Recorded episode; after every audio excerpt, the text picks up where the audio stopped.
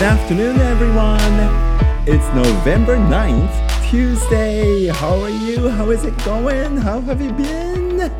11月9日火曜日、皆さん大変ご無沙汰しております。いかがお過ごしでしょうか？長いことラジオをお休みしてしまいました。失礼いたしました。もう11月、それも9日になってしまいました。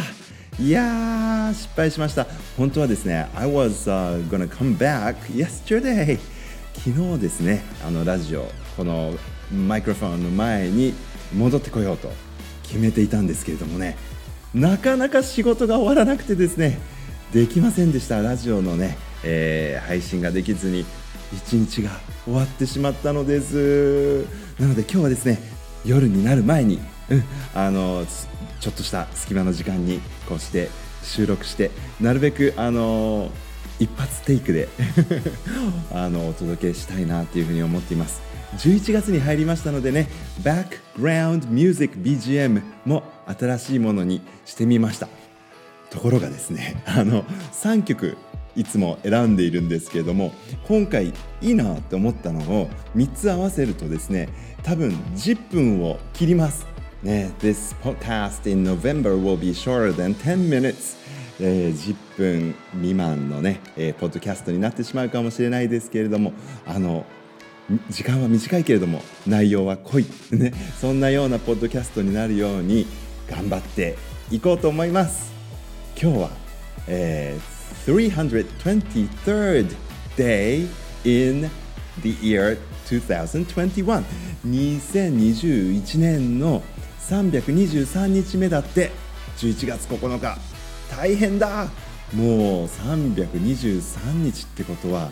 残すところ less than 50 days あと50日もないんですね。2021あと何回このポッドキャスト、えー、2021の間に遅れるかな。うん。そんなことも考えながらえ新しい BGM に乗せて November Podcast has just started! イェイと一人で盛り上がってみたんですけれどもあの November は N から始まりますよね。アルファベットの N なので、えー、きっと Action for Happiness Calendar のテーマも N から始まるテーマじゃないかということで皆さん何か N から始まるいい言葉見つかりましたか？僕もちょっとねいろいろ考えてみてたんですけれどもね。ノーボとかね、高貴なとかね、そんな感じかなと思っていたら、It turned out, the, the title turned out to be New Ways November. New Ways. 新しいやり方の11月ってなってますね。いろいろと新しいことを学ぶ、その喜びをね、あのみんなで実感しましょうという11月でした。November's theme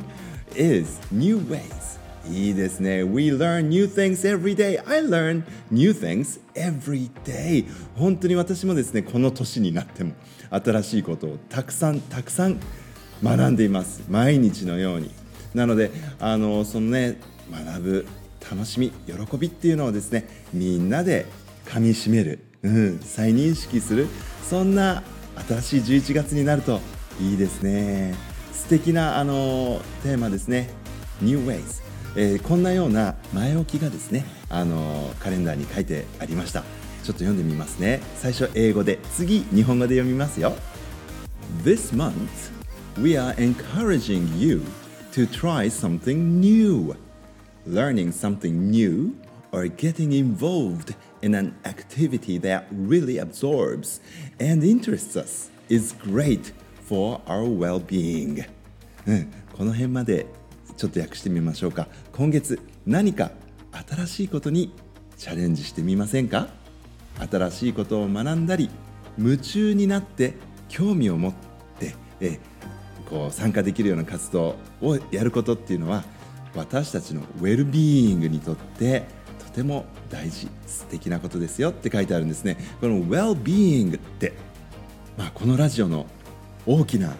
テーマの本当に一つなんですけれどもねもう自分たち私たちの自分も含めて皆さんのウェルビーイングをまあまあ、セレブレイトするというかな、あのこうお祈りするために作っているようなそんなラジオではありますけれどもこの well-being の being っていうのが存在という意味になります。あの中学校ぐらいの人はですね中学生ぐらいだと B 動詞って聞いたことあるでしょ？あの B 動詞の、まあ、現在分詞形が being あ、まあ、現在分詞って要は ing をつけると being になるんだけどもあの存在っていう意味になりますよね。human beings っていうと人間のことを human beings って言ったりもするんですけれども、まあ、ヒューマンな存在ということで human beings 人間というふうに訳すわけなんですよね。なので、まあ、この being を well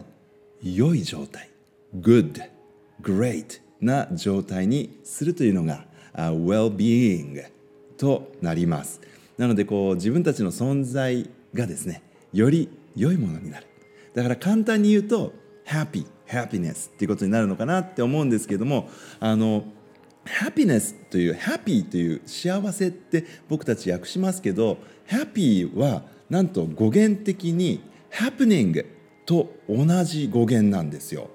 Happy と happening ねハプニングって聞いたことありますか？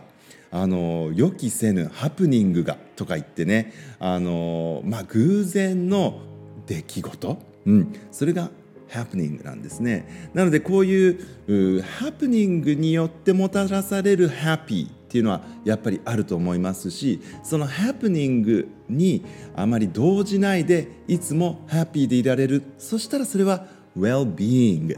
なんだと僕は思っているんですねなのであのハッピーネスハピネスよりも少しこう定義が深いようなね幸せ幸福っていうのが well-being なのかなっていうふうに最近思っていますけれどもあの As I told you last month I promised myself to read